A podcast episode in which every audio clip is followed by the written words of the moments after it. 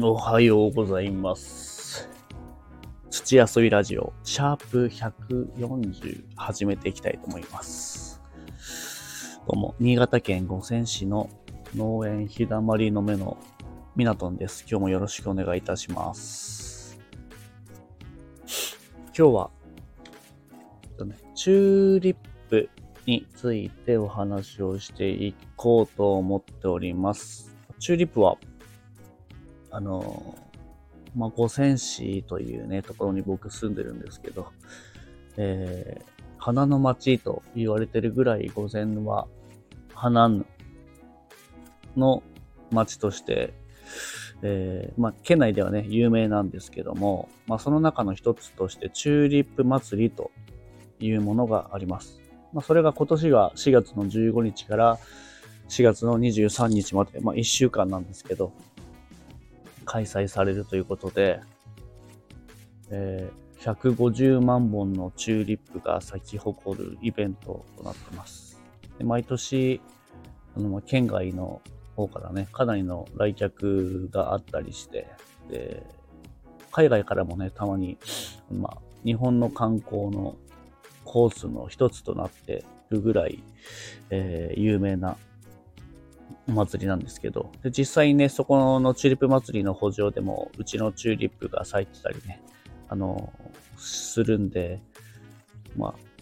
農家に入った段階から、まあ、うちはね、もともとチューリップの球根を作ってますんで、まあ、そんな中でもまた今年はチューリップの時期がついに来たなということで、えー、お話をしていこうかなと思っております。でチューリップもね、意外とこう、管理がね、野菜と一緒で、ある程度必要になってきますし、あの、防除といってね、こう、ウイルス、病害虫がね、やっぱりついたりするんで、その辺の管理もしっかりとしなきゃいけないっていうのがあるんで、えー、スタイフの中でも何回か放送はしていたんですけど、えー、また改めてこうチューリップの栽培のね、まあ大変さだったり、まあ、こういう病気があるよとか、意外と大変なんだなっていう部分をね、少しだけお話をしていこうかなと思います。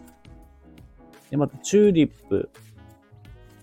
まあ、大きく分けて、こう、3つのこう病気があります。一つが、えー、花のね、色が変化しちゃう病気ですね。こういろんなこう品種を植えた場合って、えー、まあ1年目はすべてのね、こう球根に、えー、そのチューリップの色が出るんですけど、こうチューリップの球根のこう太り具合っていうのがね、品種によって全く違うわけであって、えー、ある程度こうチューリップの大きさ球根が大きくないと花がつかないんですけど、で基本的には2年目以降になってくると、こう、開花をしていくっていう流れになります。まあその中で、えー、まあ、品種改良とかね、品種を作っていく中で、えー、先祖が残る場合があるんですよね。例えば赤い品種のチューリップを作る場合は、まあ赤系の球根からどんどんどんどんいろんな品種に分かれていくわけなんですけど、昔の品種がね、こう残って、こう色が出ちゃうっていう時がね、あったりするんですよね。たまに。まあそういうところもあって、こうチューリップ祭り行くと、たまにね、一つ、一本だけなんか違う、同じ赤なんだけど中身が違うとかね、模様がちょっと違うなっていうのがね、見、こう見つけられたりするんですけど、そういうのもあったりしますね。これはね、一応もう病気とかではなく、うん、先祖返りって言われるやつなんですよね。まあそういうのも、こう、なんかチューリップ見たときにこう気づいてもらえたら、またね、チューリップの楽しみ方が一つ増えるんじゃないのかなと思うんですけど、うちらは基本的にはこれは混ざっちゃいけないので、えー、咲いた時点でも抜いちゃうんですけど、まあそういうのもね、たまに見つけることができます。あと、もう一つがね、ウイルス病による、こう、アントシアニンっていうのね、合成阻害による花色が変化するっていうことがあって、ウイルスの感染によってこう、花の一部が変色してモザイク模様みたいになるんですよね。で、これは一般的にこのうちらが一番苦労するウイルスとこうチューリップの相互作用によってこう出る病気なんですけど、こういうウイルス感染を防ぐために、こう、農薬を使ってね、こう消毒っていうかね、防除。まあ、農薬は悪いイメージがあるかもしれませんが、ま、人間でいう薬と一緒で、こう予防薬になるので、えー、そんなに農薬っていう言葉を聞いただけで、こう結構ね、こうびっくりしちゃう人もいるとは思うんですけど、まあ、野菜とかでもね、使ってますけども、しっかりと用法、用量を守って農家さんたちは使ってるので、まあ、その辺はしっかりと、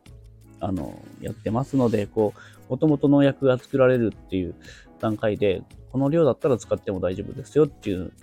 ものを研究して、えー、出している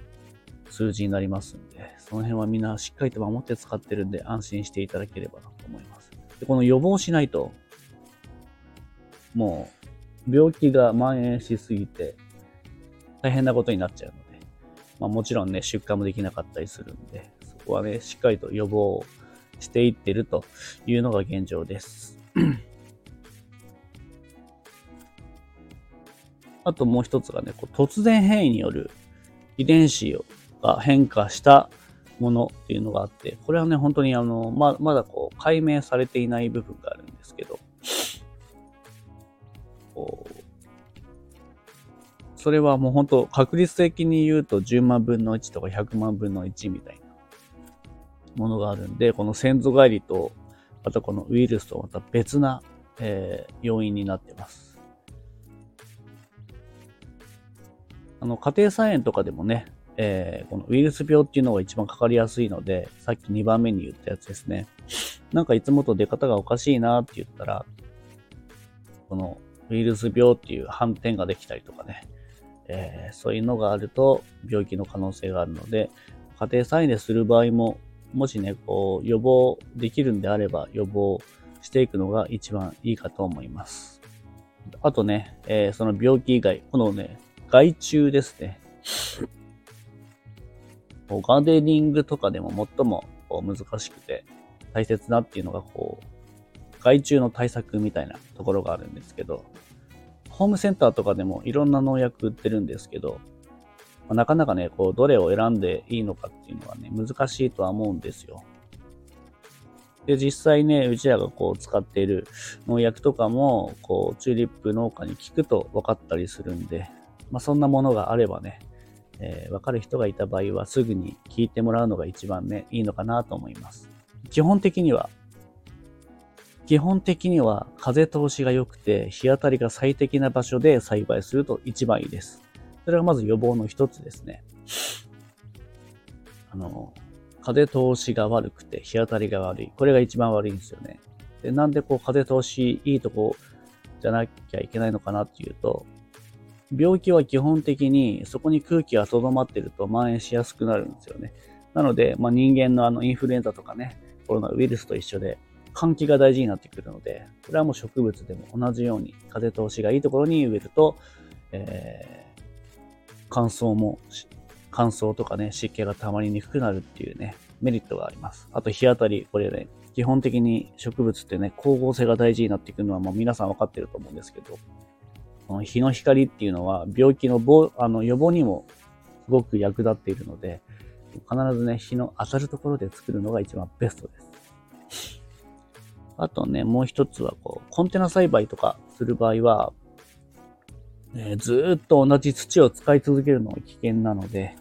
え、例えば、あの、ホームセンターに言ってる培養土とかは同じ何年も使わないようにして、基本的に新しい土を入れてあげると。あと、耕してね、こういろんな対策ができると思いますので、ぜひ参考にしてください。あともう一つ、観察によるチェックと予防っていうのがあって、これはもう、これ一番発見しやすいですよね。しっかりと、まあ毎日とは言いませんが、こうよく見てあげることが一番の予防になってきます。ちょっとなんかおかしいなと思ったら、えー、すぐにね、対策もできるし、こう、前、あの、見る回数を増やすことによって変化に気づくことができるので、えー、そういう意味でも必ずね、こう見てあげるっていうのが大事です。で、一番この病害虫気をつけたいの褐色斑点病っていうのと、あと、アブラムシが持ってくるウイルス病ってやつですね。これ、あの、褐色斑点病っていうのがね、一番チューリップ農家の天敵になる病気なんですけど、これも、あの、チューリップの花が咲くまで2、3回ね、あのうちではこう予防しているぐらい、えー、しっかりと防がなきゃいけない病気の一つです。あと、アブラムシによるね、こうウイルス病っていうのがこの病気を持ってくるのって、アブラムシを介して持ってくるっていうのがね、多いんですよ。で、芽が出始めた頃から枯れるまでの定期的な予防っていうのが、これが必要になってくるんで、野菜とかね、果樹とか、多くの植物にこうアブラムシってついたりするんですけど、まあ、チューリップもその中の一つで、えー、アブラムシが持ってきたりするんで、まあ、そこが一番気をつけなきゃいけないかなっていうとこです。まあ、そんな中で、まあ、大きくね、えー、こういう病気があったりするので、えー、まだね、細かいところを言えばいろんな病気があったりするんですけど、まあ、チューリップの中ではこういうアブラムシが持ってくるウイルス病ってやつとね、あと褐色斑点病ってやつです。っていう病気と戦いながら、えー、私たちはいろいろね、こう対策を練りながらやってるというところです。はい。ということで、えー、チューリップもね、これからの時期、いろんなね、こう全国各地で、今の時期ちょうど咲き始めてるので、まあ桜もね、すごく綺麗なんですけど、どこかでチューリップを見かけたら、チューリップもね、えー、そういうところで見てもらって、いろんなことがこうある中で咲いているんだよっていうのをね、知っていただければなと思いますんで、ぜひ興味を少しでも持っていただけたら嬉しいです。最後まで聞いていただいてありがとうございました。